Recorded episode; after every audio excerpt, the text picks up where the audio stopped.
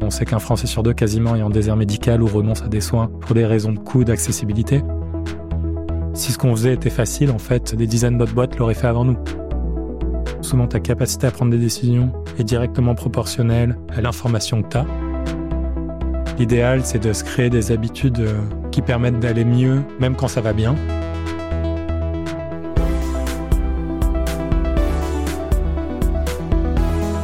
Bienvenue dans Coulisses de CEO, le podcast qui met à nu les dirigeants. Je suis Arnaud Naudan et dans chaque épisode, avec mes invités, on décrypte les challenges des leaders d'aujourd'hui et de demain. Bonjour à tous, bienvenue dans ce nouvel épisode de Coulisses de CEO. Aujourd'hui, j'ai l'honneur de recevoir Jean-Charles Samuelian, le PDG et fondateur d'Alan, une entreprise révolutionnaire dans le secteur de la santé. Jean-Charles est diplômé de l'école des ponts Paris Tech, de l'Institut des actuaires et d'un MBA du management du Collège des ingénieurs. Il a débuté sa carrière dans l'entrepreneuriat, dans l'industrie aéronautique, en fondant Explicit. Après une réflexion personnelle, et il nous en parlera, il décide de fonder Alan, une application de santé offrant une couverture d'assurance personnalisée avec l'ambition de simplifier la vie des particuliers et des entreprises. Après plusieurs levées de fonds et une croissance rapide, c'est donc le fondateur d'une licorne française que j'ai le plaisir de recevoir. Nous plongerons dans l'esprit de ce leader visionnaire, parlerons de son parcours et de sa vision du management. Salut Jean-Charles. Salut Arnaud. Merci beaucoup d'avoir accepté euh, mon invitation. Je viens de te présenter, mais, mais très rapidement. Peut-être ce que je te propose au départ, c'est que si tu peux nous parler un peu de tes origines, où tu as grandi, euh, t'es originaire d'où d'ailleurs Déjà, merci beaucoup de me recevoir. Mes origines, j'ai grandi à Marseille. Je suis né, j'ai grandi à Marseille. Euh, je suis euh, d'origine arménienne. Mes grands-parents sont euh, côté paternel sont arrivés en France enfants à l'époque du génocide arménien, donc au début du XXe siècle en France. Et j'ai eu la chance de grandir dans une famille qui avait envie de reconstruire et construire mieux génération après génération, en ayant tout perdu au début du XXe siècle et qui essayait de de refaire. Et euh, je pense que ça, ça m'a marqué, développé. Et c'était vraiment des valeurs qu'on portait euh, très fortement, celle d'intégration, celle de force de travail, celle de essayer de faire mieux que la génération précédente. Et mes deux parents étaient psychiatres, médecins. J'ai eu la chance de grandir dans un monde où il y a beaucoup d'accompagnement, euh, beaucoup d'amour, une connexion au système de santé qui porte un peu ce que je fais aujourd'hui euh, et ce qu'on fait aujourd'hui avec Alan, voir euh, le système de santé de l'intérieur, voir l'importance de la santé mentale dans le fonctionnement euh, des gens. Et après, je pense que le dernier aspect euh, qui m'a pas mal défini dans la manière dont j'ai grandi, c'est euh, je suis né en, en 1987 et du coup, j'ai vraiment grandi avec Internet qui se déployait mhm. et une époque où qui était assez spéciale parce qu'aujourd'hui, les jeunes, ils ont des produits finis, ils téléchargent des apps, c'est parfait. Nous, l'étape avec l'internet avec lequel j'ai grandi et lequel j'étais un jeune adolescent et un adolescent, c'était celui où qui était assez vierge, assez. Euh, c'était une jungle, une forêt, une forêt vierge où tu débroussaillais à coups de machette pour apprendre à installer des logiciels, euh, aller sur des forums un peu interdits, apprendre à coder, développer. C'est toi qui codais tes propres apps ou tes propres jeux vidéo. Et ça, euh, bah, ça a été très très définissant pour moi parce que ça a été un moyen de montrer que même quand tu as 12, 13, 14 ans, tu peux savoir des choses que les adultes ne maîtrisent pas. Mhm. Et euh, tu peux tout apprendre par toi-même, que le potentiel et la taille du monde est en fait infinie. Tu vois, de ta ville de Marseille, en fait, tu peux connecter avec des gens partout dans le monde sur des forums, sur IRC, enfin, sur des, plein d'outils comme ça. Et ça, j'ai trouvé ça assez extraordinaire et assez définissant dans à quel point la technologie peut tout transformer quand elle est bien utilisée.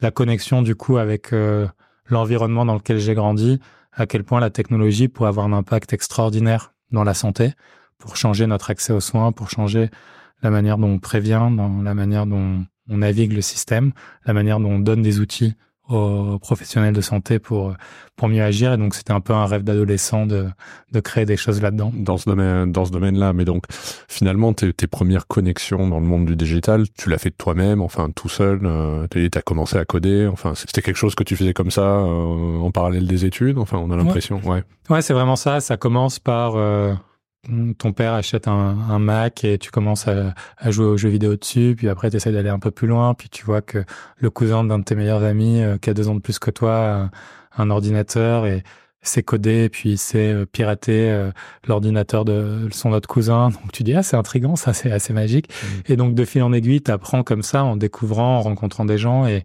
une fois que tu ouvres un peu la boîte de Pandore, ben ça ça devient assez euh, facilement tout ce que tu pouvais faire. Donc oui, très autodidacte sur le sujet. encore une fois, dans un moment où où ça s'ouvrait, ça, partait. Après, je dis pas qu'on était la norme à Marseille en étant ado, en étant, en étant aussi passionné de technologie avec quelques copains, mais pour nous, c'était incroyable. Mmh. T'es resté jusqu'à quand à Marseille? Jusqu'à euh, la fin de mes classes préparatoires et après je suis arrivé en école d'ingénieur. Euh. T'as fait ta prépa où? Parce que moi je suis d'Aix-en-Provence. Au lycée Thiers. à Marseille, à Thiers. Ok. Tu fais ta prépa à Marseille et donc euh, tu rentres, tu rentres en école d'ingé. T'avais déjà réfléchi à l'entrepreneuriat à ce moment-là?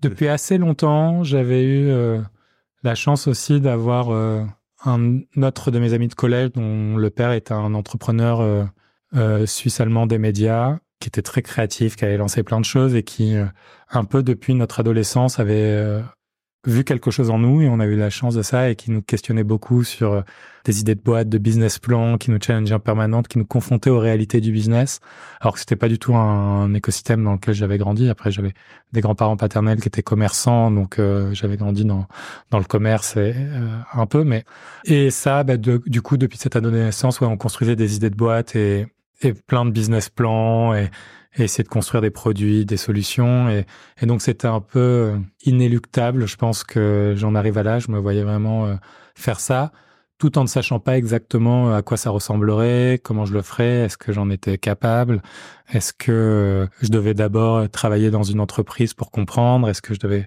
comprendre le business, l'économie, la finance, en plus des sujets techniques, est-ce que ce serait dans l'internet ou dans l'industrie C'était plein de questions que je me posais. Je pensais vraiment que la santé serait un des axes, mais est-ce que c'était vraiment possible d'innover, de créer en santé?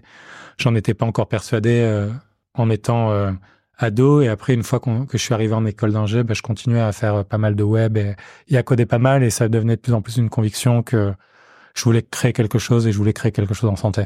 Et alors, ta première expérience entrepreneuriale, rien à voir avec la santé, tu crées une boîte qui, qui fabrique des, des sièges de seconde classe euh, pour, la, pour le secteur aéronautique, c'est ça? Exactement. En gros, j'avais quelques copains, un copain de tiers principalement. Euh, on avait fait le même collège, le même lycée, la même prépa. Du coup, on échangeait et lui aussi avait des envies entrepreneuriales très fortes. Et donc, on se posait beaucoup la question, c'est Benjamin Sada, et on se posait beaucoup la question euh, de créer des boîtes, est-ce qu'on le faisait ensemble, séparément, moi dans la santé, etc. On a commencé à échanger une idée qu'il a amenée autour du siège d'avion euh, avec un troisième cofondateur, Vincent Tegetor, qui était un peu plus âgé que nous, mais qui était aussi passé par tiers. Euh, extrêmement brillant aussi. Et, de fil en aiguille, en fait, cette idée de siège d'avion, on était encore, on n'était pas encore diplômé, hein, on était au début de notre dernière année d'école. C'est concrétisé, on a commencé à la pitcher à, à des anciens industriels, euh, d'Airbus, qui ont fait des LBO, etc. Et tous nous ont dit qu'il y avait sûrement quelque chose, qu'on avait l'air un peu taré, mais qu'il y avait quelque chose et qu'ils seraient prêts à investir sur nous, malgré notre euh, tout ce qu'on ne savait pas, mais combiné avec de la fougue, souvent ça marche. Mmh. Et du coup, bah, comme on a réussi à lever de l'argent avant d'être diplômé, qu'on a cru qu'on avait quelque chose qu'on pouvait créer d'assez révolutionnaire dans l'industrie, euh, bah, moi j'ai mis mes projets de santé de côté et on y allait. Et en effet, on a réussi à créer le siège d'avion le plus léger du monde pour la classe éco. C'était plein de ruptures euh, technologiques, industrielles, commercial. C'est une boîte qui existe toujours, qui est maintenant euh, dirigée par un de nos tout premiers employés qui s'appelle Amaury Barbero et qui fait un, boulot génial. Et donc, on est sur les compagnies aériennes partout dans le monde. On s'est diversifié euh, en faisant euh, des structures de vélo aussi en composite, parce qu'il y a beaucoup de technologies composite et titane. Et voilà, c'était une aventure industrielle, entrepreneuriale assez excitante ou aussi on y arrivait en n'y connaissant rien à construire une boîte, euh, au management et au leadership. Donc euh, il y a des choses qu'on a fait très bien, des choses, euh, des choses que j'ai fait et plein d'erreurs. je pense que j'aurais bien aimé faire différemment si j'avais eu le savoir de comment être un meilleur leader et un meilleur manager. Mais c'est comme ça qu'on apprend et c'était une aventure extraordinaire. Pourquoi t'en es sorti? J'en suis sorti parce que un de mes grands-pères, à côté maternel, dont j'étais très proche aussi, qui m'avait beaucoup accueilli quand j'étais arrivé à Paris, et a eu un cancer des poumons et ça m'a pas mal affecté. Je me suis beaucoup posé de questions. Enfin, je me suis rappelé que ce que j'avais envie de faire dans la vie, c'était créer une boîte en santé. Hmm. Euh, j'avais l'impression aussi que si je le faisais pas maintenant, j'allais peut-être rater euh, une opportunité euh, assez extraordinaire, parce que c'était le moment où 23andMe, donc ces outils de séquençage ADN euh, commencent à se développer. On parlait beaucoup du coup de séquençage qui a baissé. Et donc, je me disais, il va y avoir un changement de paradigme dans la prévention, dans la compréhension de soi, dans l'accès aux soins. Et j'ai pas envie de rater cette vague de transformation de la santé qui va se tourner vers la prévention. J'ai envie que l'accès aux soins soit différent. J'ai envie qu'on n'ait pas besoin d'avoir des parents médecins pour savoir quel médecin aller voir.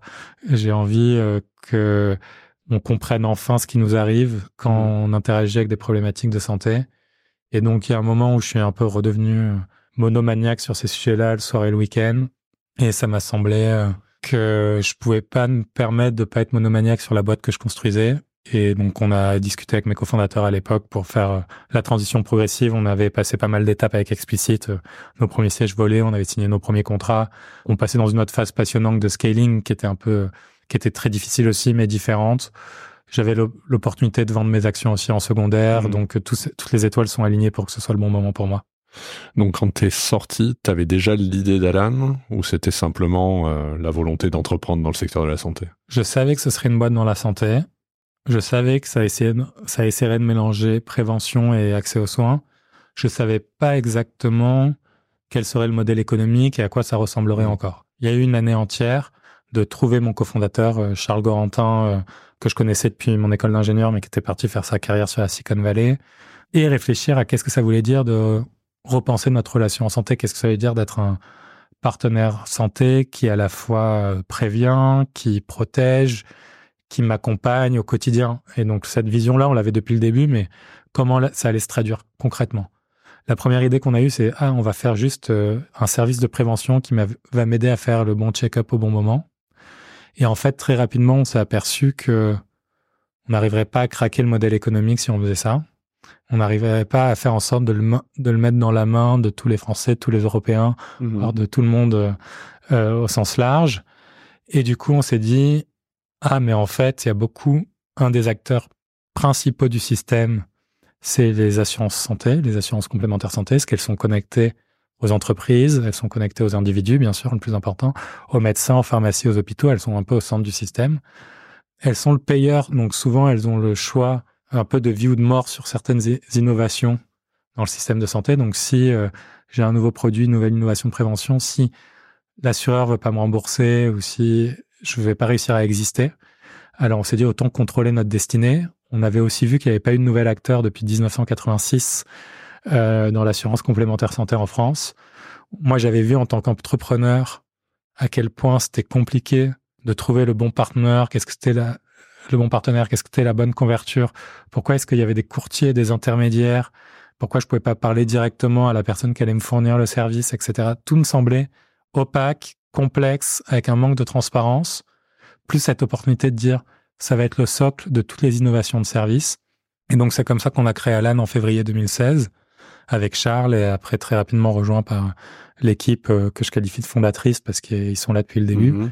avec l'ambition de créer ben, la nouvelle assurance complémentaire santé qui est digital, simple, compréhensible, rapide, qui est centré sur son sur ses membres, qui pour les entreprises rend leur vie beaucoup plus simple, à la fois les entrées-sorties, la compréhension, le suivi, etc. Et se dire une fois qu'on aura construit ce socle, ensuite on ajoutera des services de santé.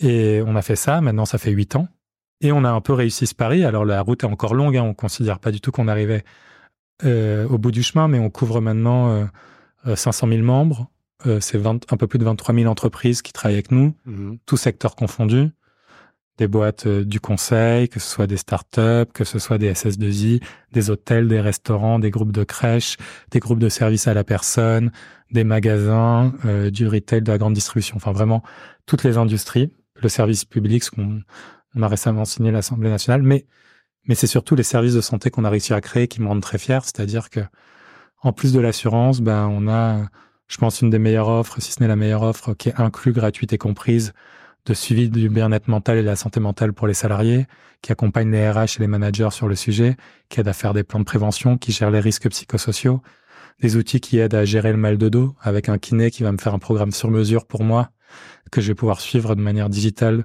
pendant une semaine, deux semaines, trois semaines, un mois selon mes besoins, et qui va m'aider à avoir un impact sur le mal de dos, qui est une des plus grandes causes d'absentéisme. Des outils qui m'aident, selon mes envies et mes objectifs, m'aident à définir mes objectifs de prévention et d'agir dessus de manière quotidienne et de créer des habitudes.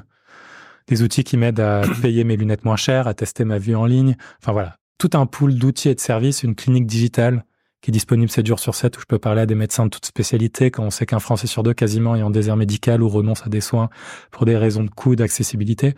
Donc on a créé tout ça et c'est ça qui me rend fier, c'est que on a un impact véritable sur la vie de nos membres.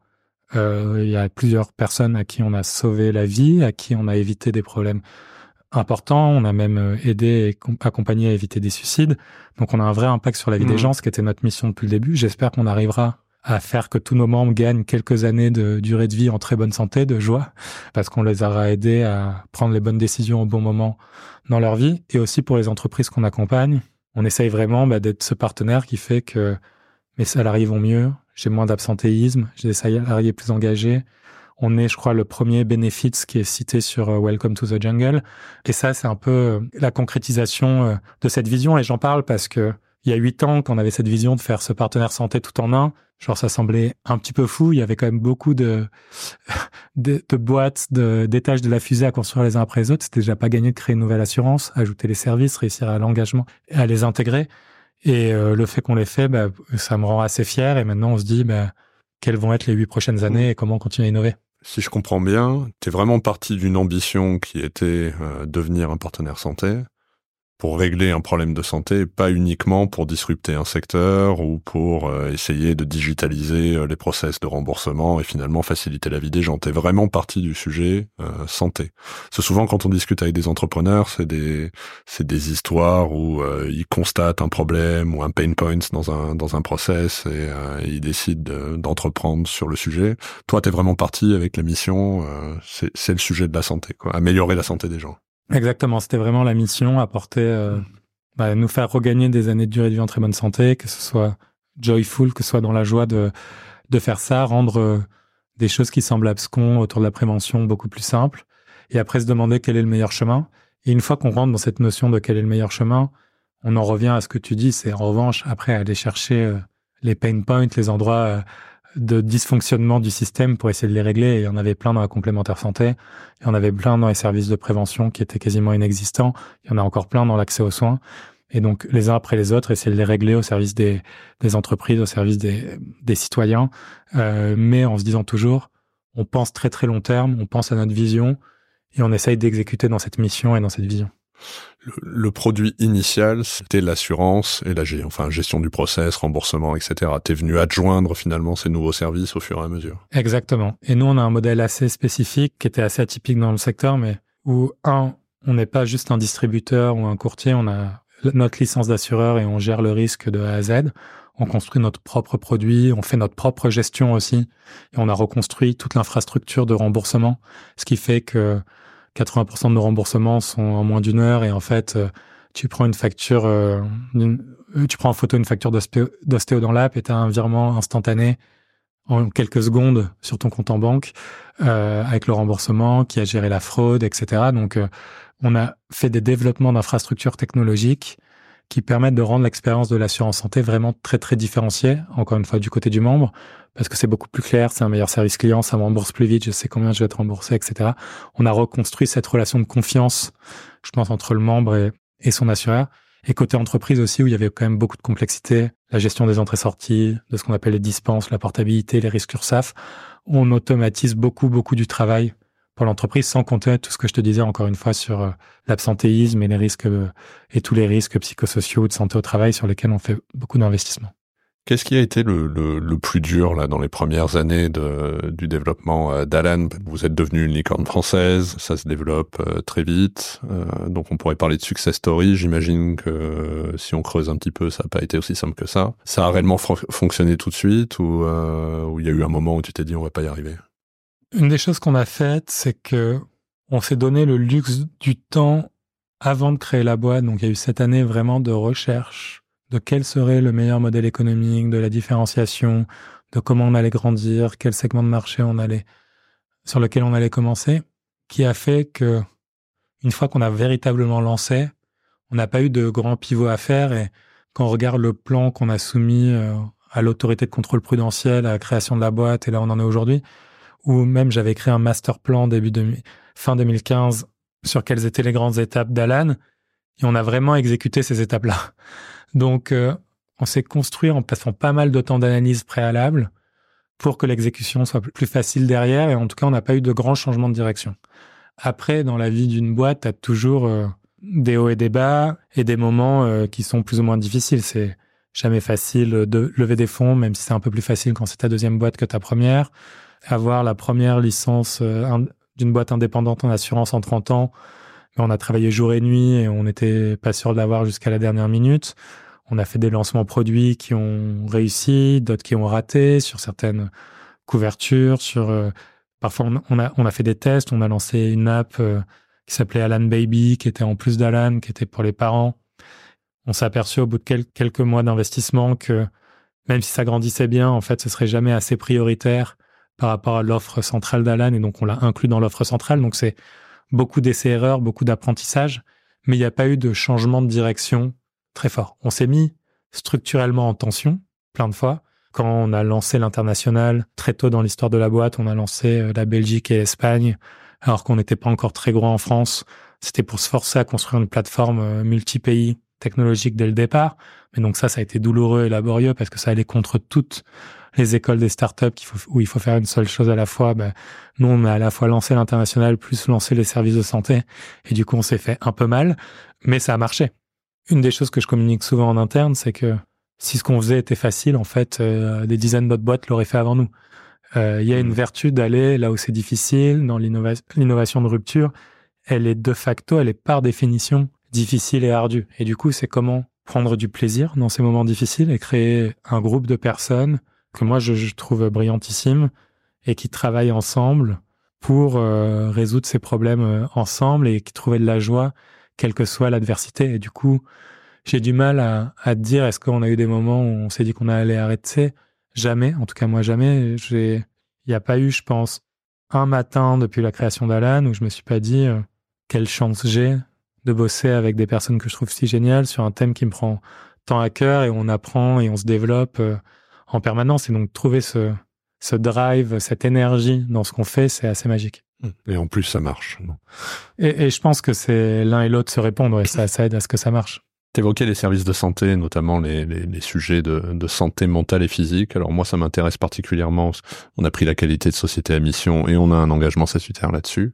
Je pense qu'on a bien pris conscience que les entreprises avaient une responsabilité dans la, dans la prévention euh, santé de leurs collaborateurs, qui plus est dans un secteur comme le nôtre qui est quand même assez challengé. Qu'est-ce que qu'est-ce que vous proposez là-dessus? C'est quoi c'est quoi l'offre de service d'Alan?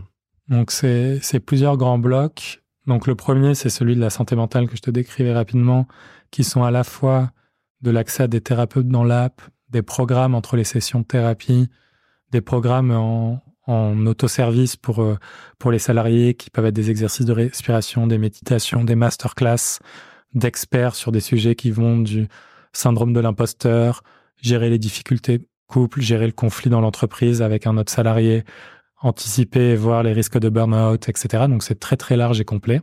Donc ça c'est un accompagnement pour tous les salariés qui est accessible à, à tous. Ça c'est compris. Ça c'est euh, compris dans toutes les offres d'Alan. On a aussi des outils pour euh, les RH et les managers pour euh, mesurer les risques psychosociaux de leurs salariés avec des questionnaires euh, qui peuvent faire pour eux ou qui peuvent euh, pousser à leurs salariés. Et après, avec un mix de notre équipe de psychologues du travail et d'intelligence artificielle, leur faire des programmes sur mesure pour la gestion de ces risques psychosociaux, plus la possibilité de prendre des workshops euh, et des ateliers de groupe avec nos experts ou individuels d'ailleurs euh, qui sont disponibles sur la plateforme pour former des équipes ou des managers ou les équipes RH ou des salariés sur des sujets importants. Tout ça est accessible dans la plateforme. La plupart est comprise dans l'offre. Après, au bout d'un certain nombre d'ateliers, là, ils deviennent payants. Donc ça, c'est la partie euh, santé mentale qui grandit très bien et qui a beaucoup de taux d'usage, mais encore une fois, qui est accessible à tous nos clients quelle que soit leur, leur taille. donc c'est gratuit au départ et puis ensuite ah, c'est toujours gratuit l'offre de base et après à partir d'un certain volume de consommation, le nombre d'ateliers, les ateliers eux sont payants, euh, mais à des prix ultra compétitifs. La deuxième brique donc il y a une grosse brique sur euh, les troubles du dos où là c'est à destination des salariés, c'est une des grosses causes d'absentéisme en France. Et là donc comme je le disais c'est si j'ai envie de rentrer dans le programme en tant que salarié, j'ai une première visio ou un premier chat avec un, un kiné et qui me construit ensuite, là aussi avec l'aide de l'IA, un programme sur mesure d'exercices qui sont des suivis euh, avec des vidéos, etc.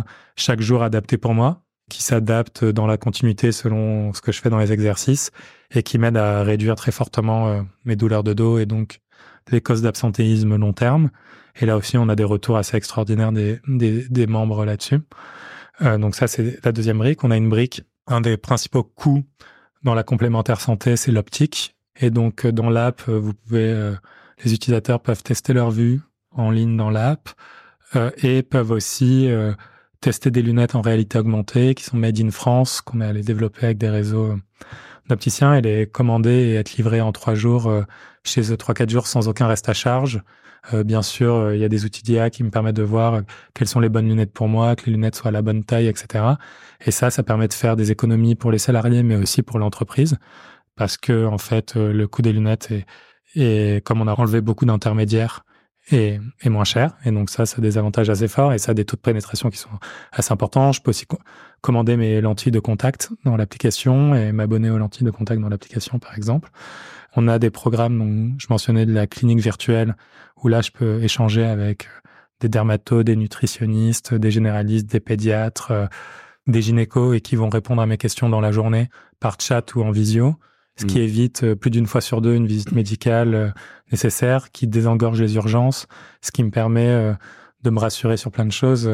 Moi, j'ai deux petits enfants. Il y a souvent des boutons sur le dos, une fièvre, quelque chose, et on n'a pas nécessairement envie euh, d'avoir une, une, visite médicale d'urgence, mais en revanche, capable d'en parler avec un pédiatre, c'est ultra rassurant. Ça nous a aidé à, à, résoudre plein de problèmes. On a évité, euh, ça pas pour nous, mais pour nos membres, une grossesse extra-utérine, euh, une cécité d'un bébé, rien que par chat ou par visio. Et donc, c'est extrêmement puissant. Et donc, ça aussi, c'est gratuit, illimité, compris dans l'offre. Et après, on a d'autres programmes digitaux de prévention, donc euh, sur la nutrition, sur l'activité physique, sur la santé des femmes, etc. Et ce qui, ce qui devient payant, c'est le particulier qui, qui paye, c'est l'entreprise, c'est comment Alors, quasiment tout est compris dans l'offre de base. Mmh. il y a juste les ateliers en plus qui, eux, peuvent être euh, pris euh, par euh, l'entreprise. Le particulier, lui, peut acheter bah, ses lunettes, c'est sans reste à charge, sauf s'il achète des paires supplémentaires. Mmh. Les lentilles, pareil, ça dépend de sa couverture, mais après, il peut acheter des, des, boîtes supplémentaires si nécessaire, il ou elle. Et on va lancer de plus en plus de choses qui pourront être achetées dans l'application. Euh, finalement une offre de santé full service pour le collaborateur, complètement intégrée dans l'offre. Exactement. Dans l'offre globale. Et une des grandes forces, c'est que tout se passe dans la même app et tout est très intégré avec les uns avec les autres. Donc, j'ai pas besoin de créer un nouveau compte, j'ai pas besoin de d'aller dans une autre app, de télécharger quelque chose. Et donc, les taux d'engagement, les taux d'accès au service sont bien supérieurs à tout ce qui se fait ailleurs. Euh, et j'imagine euh, avec euh, enfin une interface ergonomique, voilà qui. On a on a en effet la meilleure note de notre, industrie sur les App Store et on investit énormément sur le design et le produit. On est quasiment 600 sur chez Alan et aujourd'hui plus d'un tiers de l'équipe, c'est une équipe produit, donc qui, des développeurs, des designers, des product managers, des, mmh. des data scientists, etc. Et, et, on investit, je pense, plus que tout autre dans l'innovation produit, dans la qualité du produit, dans l'expérience utilisateur, dans les petits détails des interfaces. On y passe euh, beaucoup d'attention et d'amour et c'est assez important parce que c'est parfois quelque chose qui est sous-valorisé en France. Euh, le très beau design et, et dans, dans le logiciel et on essaye d'y passer beaucoup de temps. Tu parlais euh, de l'impact. Tu as dit plusieurs fois on a évité euh, tel problème, etc. Tu, mesures de façon très concrète l'impact que vous avez C'est un grand débat aujourd'hui qu'on a en interne et on, a pas mal de data scientists qui travaillent là-dessus, mais c'est comment on mesure euh, l'impact en, en années ou en mois ou en jours de durée de vie de chacune des actions qu'on qu'on fait. Et on n'a pas encore trouvé toutes les réponses, mais on essaye de construire un modèle justement de mesure d'impact assez précis sur à quel point on aide les gens à vivre plus longtemps et mieux. Alors on a des choses anecdotiques, donc on, on mesure le nombre de visites médicales qu'on peut éviter, euh, soit par la prévention, soit par l'accès aux soins. On, on mesure euh, l'impact euh, de nos programmes de santé mentale et à quel point les gens nous disent qu'ils vont mieux après. Pareil sur le mal de dos. Donc il y a plein de choses qu'on mesure, mais on est en train d'essayer de mesurer quelque chose d'un peu plus général qui serait vraiment de combien d'années on a fait vivre plus longtemps nos, membres et en meilleure santé. Si on arrive à faire ça, je trouve que ce serait assez extraordinaire. Mmh. T'avais envisagé de devenir une société à mission, on en avait parlé. Hein. On s'est beaucoup posé la question. Euh, je pense que ça fait beaucoup de sens de l'être euh, sous plein d'aspects. En fait, on est déjà tellement dans notre mission qu'on trouve euh, natif, natif tellement noble et dans la manière dont on a essayé de créer la boîte qu'on s'est dit si un jour on a le temps, on le fera. Mais on a, pour l'instant, décidé d'allouer toutes nos ressources dans construire mmh, le produit et le différencier. Exactement. Ouais. Euh, écoute, c'est super intéressant. Euh, J'avais une question, on l'avait évoqué quand on s'est rencontrés, euh, et tu l'as touché du doigt dans, dans, la manière dont tu présentes tes équipes, mais sur sur ta vision du management qui est, je pense, assez particulière dans la manière dont Alan s'est organisé. Est-ce que tu peux nous en dire un peu plus comment ça fonctionne dans l'entreprise et même toi personnellement ta, ta vision du management d'équipe? Nous, notre vision, c'est comment on essaye, on essaye de résoudre des problèmes qui sont très importants pour la société, qui sont très durs, qui sont à très fort impact, on en parlait. Et du coup, notre test, c'est comment on essaye de mettre un groupe d'individuels qui sont, d'individus qui sont euh, collectivement très très forts ensemble, qui sont prêts à prendre des risques, qui sont prêts à innover, qui sont prêts à tester des choses. Et la manière dont ça se décrit dans notre culture, on, on essaye d'être un peu une équipe de sport de haut niveau qui, euh, et on a beaucoup de contacts d'ailleurs avec des sportifs de haut niveau qui nous accompagnent, qui cherchent et qui cultivent l'excellence dans ce qu'ils font, qui sont obsédés par la mission et par ce qu'on fait. Donc, c'est mettre nos membres et la mission en priorité. Du coup, c'est essayer d'attirer des gens qui sont euh, ou qui ont envie d'être euh, un peu les parmi les meilleurs dans leur catégorie. Il y a plein de manières d'être meilleur. Hein. Il n'y a pas qu'un seul chemin, mais qui ont en tout cas cette volonté de grandir et de croissance personnelle, etc. Et une fois qu'on s'est dit qu'on essayait d'attirer euh, ces gens-là, c'est comment on leur donne euh, le plus de responsabilités possible pour prendre des décisions. Et donc, on essaye de beaucoup distribuer la responsabilité, de pas prendre les décisions par consensus mou, mais vraiment par euh, on a un responsable pour chacune des décisions et c'est ce responsable qui prend, euh, ou cette responsable qui prend la décision finale. Pour prendre des très bonnes décisions, souvent ta capacité à prendre des décisions est directement proportionnelle à l'information que tu as. Et du coup, on a poussé la transparence radicale, c'est-à-dire que tout est accessible chez Alan, toute l'information de notre board, toute notre euh, tous les chiffres sur la boîte, le salaire et l'equity euh, et le capital de tout le monde. Euh, toutes les décisions qui ont été prises sont transparentes, ce qui force une exigence dans la qualité de, de la prise de décision qui est un niveau d'exigence assez haut en fait, parce qu'on est, on doit être capable de tout expliquer et, et la vie d'une boîte, je pense que les auditeurs et toi vous connaissez ça, c'est pas que des décisions faciles, c'est plein d'arbitrages entre euh, des choses difficiles. Parfois, il faut annuler un projet, parfois il faut se séparer de gens, parfois euh, il faut on fait des choses et on se trompe, il faut admettre euh, les erreurs qu'on a fait. Je, me souviens d'une campagne télé que j'ai fait qui était un enfin que j'ai poussé et je dis je parce que c'est moi qui l'avais beaucoup poussé qui a été un fiasco total. Euh, donc il faut avoir le courage je, vais y venir sur les erreurs dans le parcours. Et et du coup une fois que tu as ça, donc nous c'est transparence radicale et après, c'est une culture du feedback et du développement qui est assez forte. Donc, beaucoup d'autonomie, beaucoup de transparence, viser l'excellence et l'innovation et se concentrer sur la mission.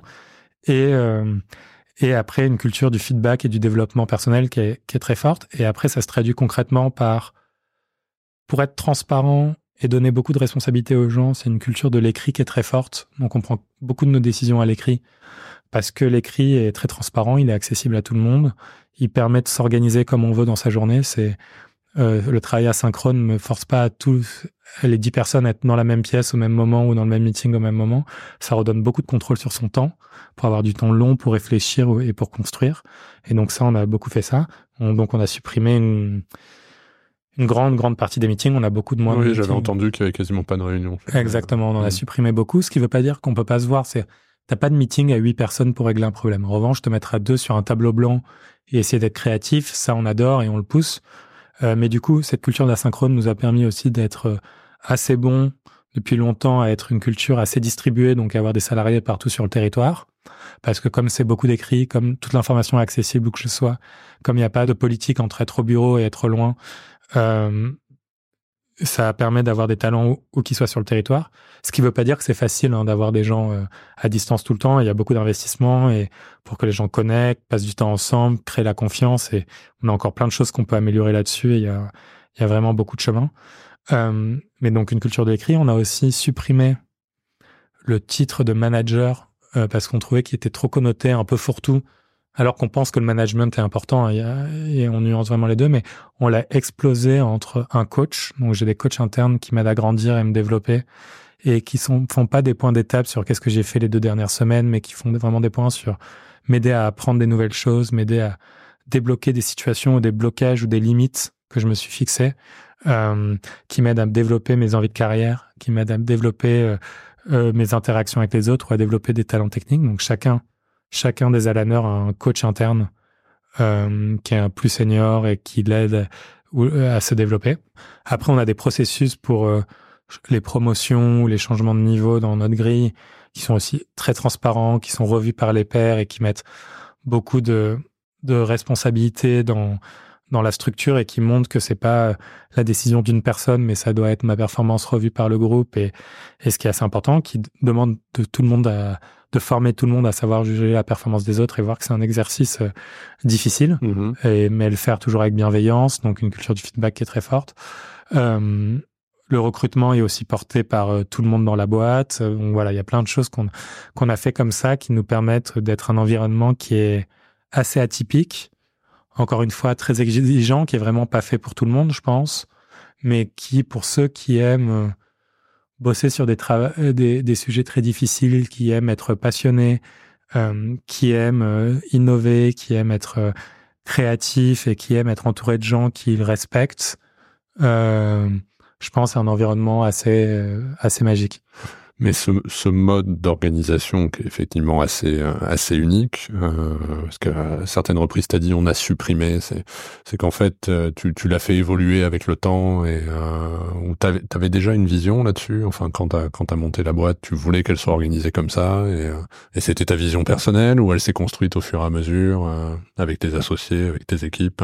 La réponse c'est que c'est un mixte des deux, c'est-à-dire que je pense que j'avais une vision assez forte de type d'environnement que je voulais construire pour ma deuxième boîte. Charles, mon cofondateur, avait une vision assez forte aussi de ce son expérience à Silicon Valley, ce qu'il voulait en tirer et ce qu'il voulait pas en tirer. Et donc, il y avait beaucoup de principes qui sont là depuis le début. La transparence radicale, le focus sur la mission, l'excellence dans, dans l'exécution et dans la créativité, le fait de prendre des décisions qui sont euh, euh, ce qu'on nous on qualifie de contrarian, donc c'est-à-dire euh, qui sont pas euh, le consensus, mais aller là où les autres vont pas et essayer d'être innovant dans nos approches. tout ça, c'était là depuis le début. La culture du feedback très forte était là depuis le début. C'est quelque chose qu'on faisait déjà beaucoup entre mon cofondateur et moi. donc beaucoup de choses étaient là. Après, au tout début, les six premiers mois, on prenait pas toutes nos décisions à l'écrit, par exemple, comme on l'a fait ensuite. Et ce qui était intéressant, c'est qu'après 6-8 mois de boîte, on s'est aperçu que, alors qu'on était cuite, euh, qu'on savait déjà plus pourquoi on avait pris une décision il y a 4 mois. Et ça hmm. nous a un peu effrayé en fait. Et on s'est dit, si à 8, on sait, on n'arrive plus à se souvenir pourquoi on a pris telle décision. Parmi les 8, on a 8 interprétations de pourquoi on a pris telle décision. Est-ce qu'il y a quelque chose de différent à faire? Puis on avait des salariés, dans les 8 premiers, il y avait euh, quelques Américains, euh, donc ils sont retournés un moment bosser un mois ou deux aux US. Et on s'est dit, euh, ah, mais en fait, comment on fait que notre culture marche avec ça? Et donc, on a assez rapidement construit cette culture de l'écrit, par exemple. Mmh. Le, coaching est aussi venu assez rapidement. Et après, euh, Alan, c'est un vrai organisme vivant et je pense que toutes les boîtes doivent être des organismes vivants, même dans leur culture, où les grandes valeurs et les grands paradigmes restent les mêmes, mais la manière dont on les exécute, la manière dont on les vit tous les jours vont être différents. On vit pas la transparence radicale de la même manière qu'on est 8 ou 500. Euh, ce, c'était très facile, euh, le travail en asynchrone et à l'écrit. Quand on était 20, ben, on se connaissait tous par cœur, euh, on était quasiment tous dans la même pièce, très souvent. donc c'était plus facile de travailler à l'écrit et d'avoir une confiance mutuelle. Quand on est 500 distribués dans 80 villes, comment tu crées des connexions entre les gens, comment tu recrées cette confiance, comment tu fais monter les gens dans la culture de la boîte, tu le fais différemment et donc il faut adapter tes mécanismes de culture tout le temps. Et donc, on passe beaucoup de temps à ça. On a une équipe people chez Alan qui est extraordinaire. On a des, plein d'Alaners qui passent du temps à améliorer la culture, à améliorer la manière dont on travaille tout le temps. Et, mais les grandes valeurs, les grands paradigmes sont les mêmes. Et donc, c'est vraiment un mix entre des choses qui étaient là depuis le début et qui étaient une vision, et après être euh, les mains dans le cambouis, être dans les tranchées, être euh, dans les champs tous les jours pour améliorer, faire vivre la culture parce que elle est loin d'être parfaite, on est loin d'être parfait on fait plein d'erreurs encore une fois. Euh, il y a parfois des parties de la culture qui sont prises de manière trop extrême et du coup qui deviennent non viables et du coup il faut toujours ajuster le curseur. Tu l'avais entre guillemets euh, théorisé cela avant de le mettre en place? Enfin, tu vois typiquement la transparence radicale. Il y a d'autres entreprises, enfin que, que tu connaissais qui l'appliquaient et tu t'es euh, tu t'es dit je vais le mettre en place. Enfin, est-ce que tu l'avais mesuré ou ce que je me dis je suis voilà, dans les premiers collaborateurs et finalement on s'est construit avec un mode de management comme celui-là, oui, mais j'imagine que tu recrutes des gens qui ont eu euh, des expériences euh, dans d'autres entreprises qui fonctionnent pas du tout comme ça, d'autant plus dans ton secteur. Euh, ça doit être une révolution quand même en, termes d'orgas. Ah oui, pour beaucoup c'est une révolution quand ils arrivent chez Alan et il faut que la greffe prenne, qu'on les fasse monter sur pourquoi on fait les choses et c'est très important d'expliquer pourquoi, ne pas en faire des règles quasiment divine euh, mmh. définie, mais plutôt pourquoi on fait ça, pourquoi on pense que c'est le bon système pour nous, pourquoi on pense que ça fait la différence, pourquoi on pense que ça marche à l'échelle. Et donc, on essaie de faire beaucoup de travail didactique, on n'en fait jamais assez. Euh, surtout que, et ça c'est un des risques les plus importants, c'est un des biais, mais nous, le plus longtemps on est dans la boîte, le plus tout ça nous semble normal.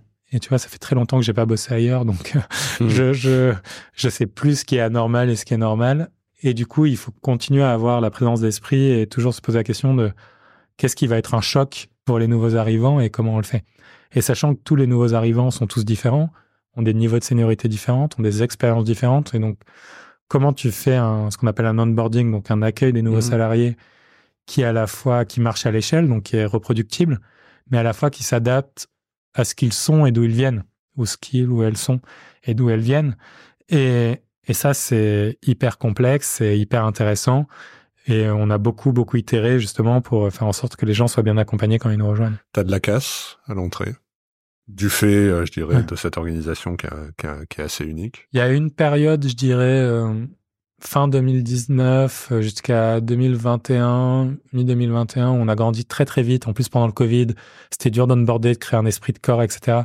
Où il y a eu un petit peu. Et je pense qu'il y a plein de choses qu'on aurait pu mieux gérer.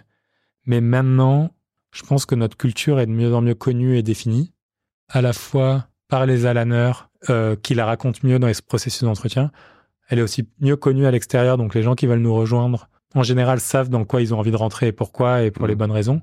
Ce que tout le monde nous dit, ce qui est très intéressant, c'est j'ai rarement vu une boîte où ce qui était dit à l'extérieur était aussi aligné avec ce qu'on retrouve à l'intérieur. Mmh. Mais en revanche, j'avais les gens peuvent projeter des choses et en fait la réalité est un peu différente. Même si ce qu'on a, même si on avait écrit vraiment ce qu'on faisait, ils disaient c'est pas possible ou c'est pas vraiment comme ça et en fait euh, c'est comme ça.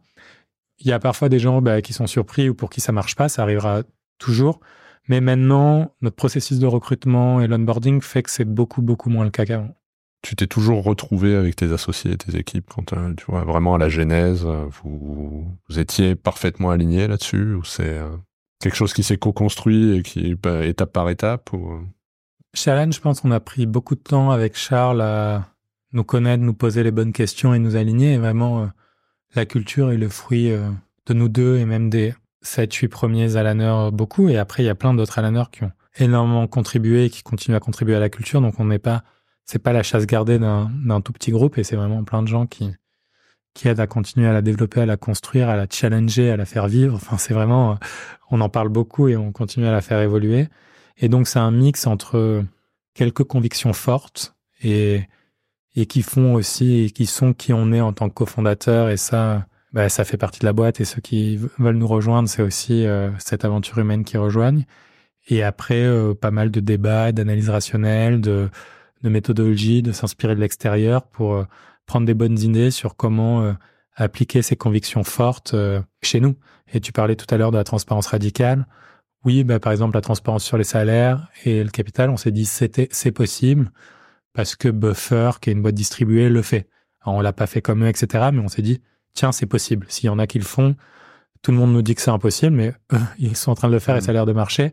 Du coup, on va pas se limiter à, à euh, c'est pas possible, ça marche pas, euh, les gens veulent pas et, on l'a fait. En fait, ça marche très bien. Tu te qualifies d'entreprise libérée aujourd'hui? J'ai du mal à mettre des labels et qui sont assez contraignants. Donc, euh, il y a plein de choses de l'entreprise libérée qu'on prend. Après, est-ce qu'on suit et, j'ai lu en fait le livre assez tard dans, dans l'histoire d'Alan. Euh, mais je vais retrouver plein de choses qu'on avait développées de manière un peu organique. Et il y a plein de choses d'autres typologies d'entreprises. On a créé notre modèle. Je trouve qu'il faut être assez vigilant à les gens qui vous disent que leur modèle est le seul et le bon. Ça, je ferai toujours très attention.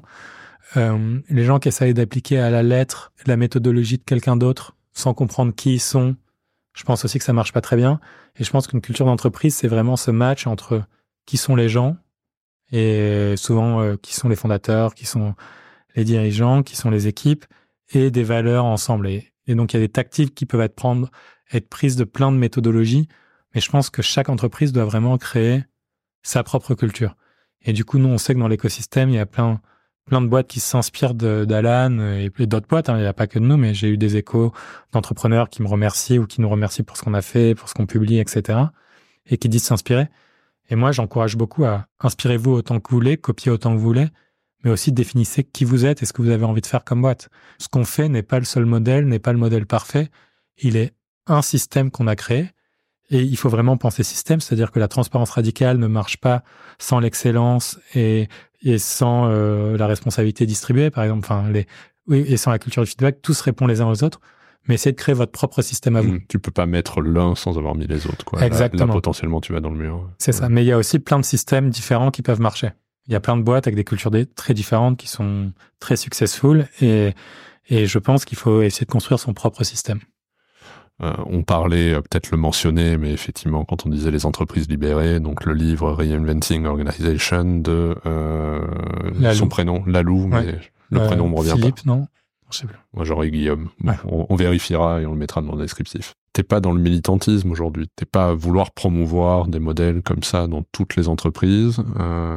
Ou au contraire, tu penses que c'est l'évolution naturelle des entreprises et que c'est un peu le modèle unique pour répondre euh, à ce qu'on peut entendre, euh, notamment dans les jeunes générations, sur euh, la quête de sens, la volonté d'autonomie, la responsabilisation des équipes. T'en es vraiment à te dire finalement c'est le modèle de demain et donc à faire un peu de militantisme sur ce modèle ou c'est plus ce que tu as appliqué chez toi et tu le partages mais sans penser que c'est un modèle futur. Je pense qu'on est militant sur le fait que c'est très important de réfléchir à la culture d'entreprise. Euh, ça, c'est vraiment clé. Je suis assez militant sur le fait que créer un pacte de confiance plus fort entre euh, les salariés et la boîte, quelle que soit la forme de ce pacte, ça me semble être la bonne direction. Je suis un, assez militant de l'actionnariat salarié. Donc il y a plein de choses qui me semblent très importantes. Mais en revanche, je suis pas militant de dire euh, on est plus intelligent que les autres et euh, hmm. nous on a trouvé les clés du système parfait et, tous les autres font n'importe quoi. Je pense, on pense vraiment pas ça et on pense qu'il y a encore une fois plein de modèles. Le seul militantisme, il est dans la réflexion sur les différents modèles et que les entreprises juste passent un peu de temps à y réfléchir et essayent de trouver le leur. Ça, je pense que c'est hyper important. Et oui, si je devais analyser le monde, je pense qu'on va dans un monde qui va vers de plus en plus de transparence, inéluctable, qui va vers de plus en plus de besoins de pacte de confiance, où ce serait inacceptable pour les salariés d'avoir l'impression qu'il y a des choses qui se passent dans leur dos. Un monde où la, où la valeur est de mieux en mieux distribuée. Je pense aussi que ça va avec la transparence. Donc, euh, je pense que ça, mais c'est même pas du militantisme, c'est juste une, une analyse des, des, tendances et des convictions de là où je mmh. pense que ça va. Euh, et, encore une fois, on peut avoir tout à fait tort. Hein. On a parlé de ta vision et, de la mission que tu t'es donnée pour améliorer la santé des gens. Euh, on a parlé de ce sujet de management et d'organisation des entreprises. Il y a, peut-être un troisième sujet finalement qui est, peut-être un peu étonnant, alors que peut-être aligné avec euh, ton background et ton, parcours académique, euh, mais pour lequel euh, tu me diras si c'est du militantisme ou un simple un, simple souci ou un intérêt, c'est le sujet de souveraineté et notamment vis-à-vis de l'intelligence artificielle. Et tu es cofondateur et non exécutif board member de, Mistral AI. Comment t'es venu ce sujet? Est-ce que tu peux me raconter un peu la genèse et en quoi c'est complémentaire finalement de, ce que tu faisais et de ce que tu as fait avec Alan? Depuis le début d'Alan et quand on a écrit ce document euh, fin 2015 avec Charles, on savait que l'intelligence artificielle et le machine learning seraient prépondérants dans ce qu'on voulait construire dans le futur de la santé, que la prévention personnalisée, l'accès aux soins personnalisés à l'échelle passerait par euh, l'utilisation de l'IA à un moment, parce qu'on a la santé coûte 12% du PIB, parce qu'on a des déserts médicaux, parce que la prévention c'est compliqué, parce qu'on est tous différents, etc. Donc on savait que ce serait très important. En 2017, il y a ce papier qui est sorti euh, sur les Transformers, Attention is all you need, qui est un des papiers euh, un peu fondateurs de ce qu'on appelle les large language models, donc qui sont ces modèles euh, de langage qui sont derrière ChatGPT, etc. Alors en 2017, quand il est sorti, c'était encore assez inconnu et ça a pris son envol ces dernières années. Mais en gros, on s'est aperçu, et c'est des débats qu'on avait avec Charles, mon cofondateur, avec d'autres entrepreneurs ou dirigeants de boîtes tech en Europe, que ça allait être un bouleversement technologique, sûrement à l'échelle d'internet, euh, d'une révolution industrielle et qui va changer un peu le paradigme de comment on crée, de comment on innove, de à quoi va ressembler le savoir dans les 20 prochaines années.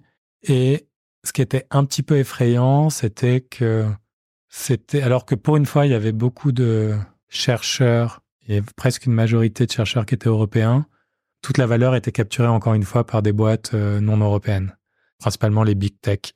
Et c'était assez frustrant de se dire, euh, on a déjà raté sûrement le virage du cloud euh, il y a une vingtaine d'années. Est-ce qu'on peut ne pas rater ce virage-là?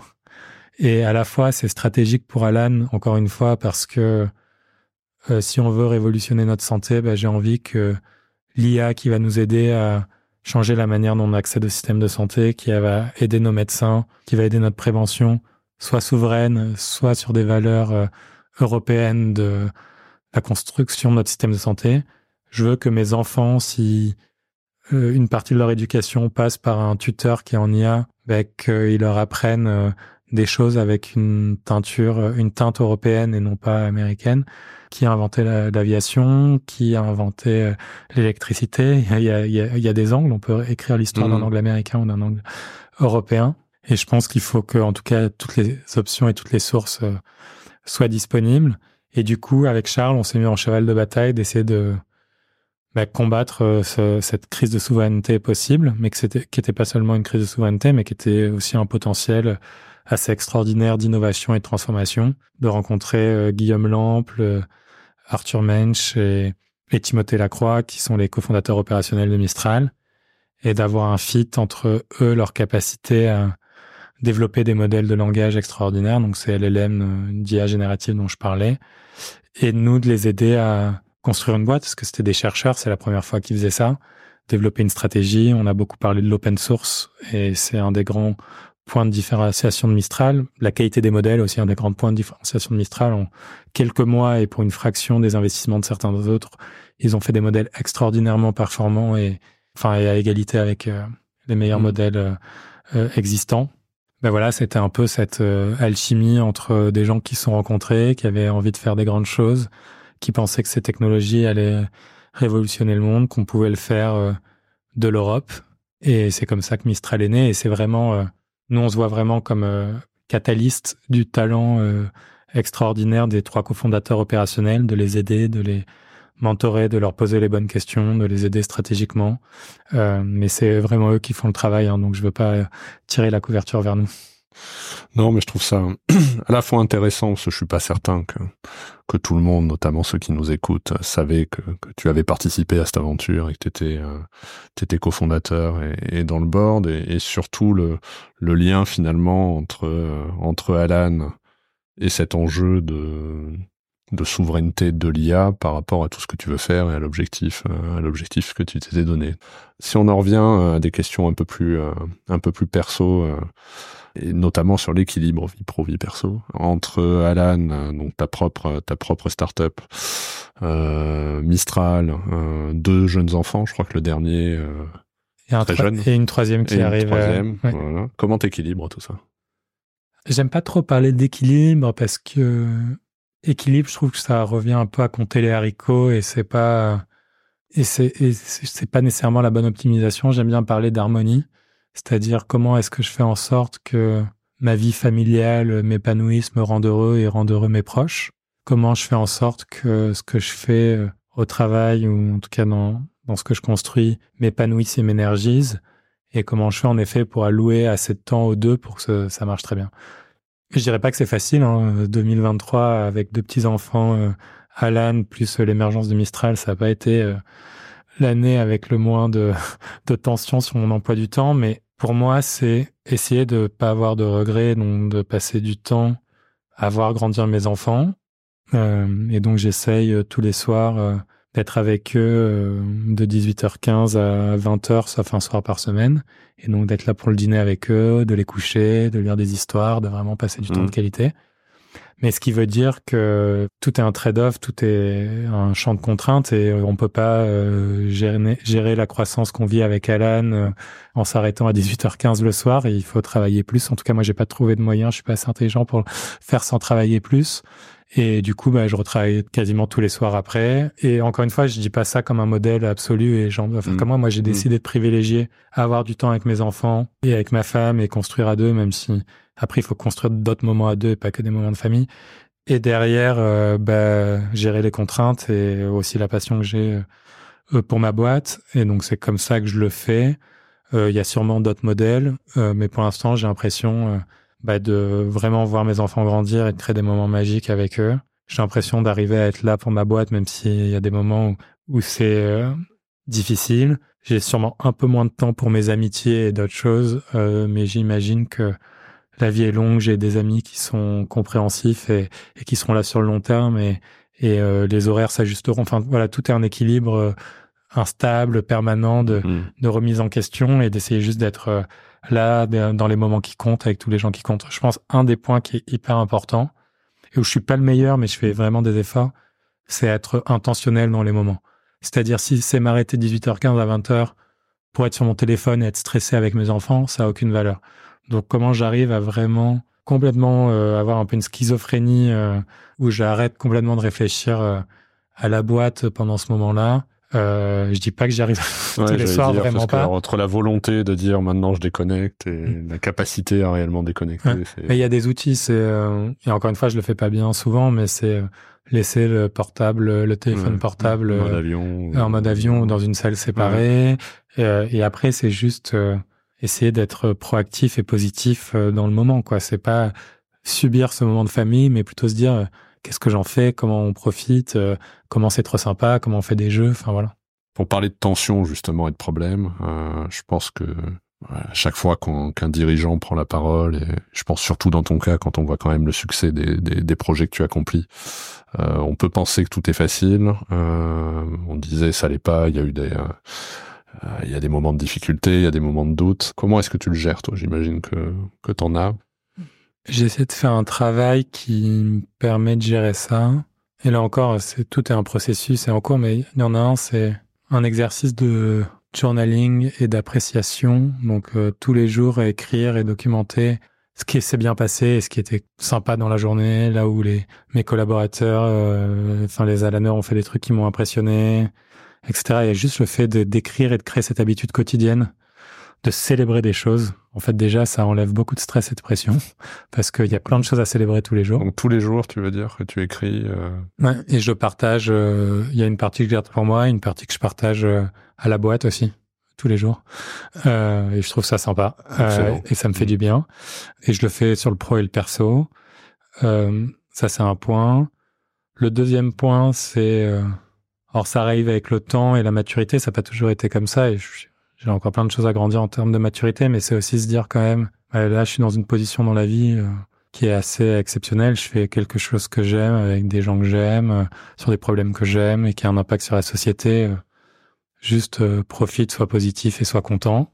Il y a quand même plein de choses qui ont marché jusqu'à présent dans ma carrière. Ça veut pas dire que ça marchera toujours, mais en revanche, je me dis que le pire des scénarios possibles, Alan pour une condition, il y a une météorite qui s'écrase sur notre bureau, n'importe quoi, s'arrête de, bon, personne, euh, il arrive rien à personne, mais mettons, Alan s'arrête euh, du jour au lendemain, ben, c'est pas la fin du monde. Je suis toujours Jean-Charles, euh, j'aurai d'autres idées, je recrée d'autres trucs, enfin, voilà, il y a, plein de choses à faire. J'ai envie de faire Alan toute ma vie, je le vivrai comme une déception, mais je me dis aussi quand même à la fin, le pire des scénarios est vraiment pas catastrophique. Et tu vois, et c'est un échange que j'ai souvent avec certains alaneurs, c'est euh, mettons qu'on s'arrête de travailler un, jour ensemble euh, pour x ou y raison, vous êtes les plus employables du marché. Enfin, tu vois, c'est pas et on va vous accompagner et juste démystifier le pire des scénarios et dire qu'en fait il est acceptable. Euh, mis à part, voilà, si tu tombes très malade ou ta famille est très malade, là c'est plus dur. Mais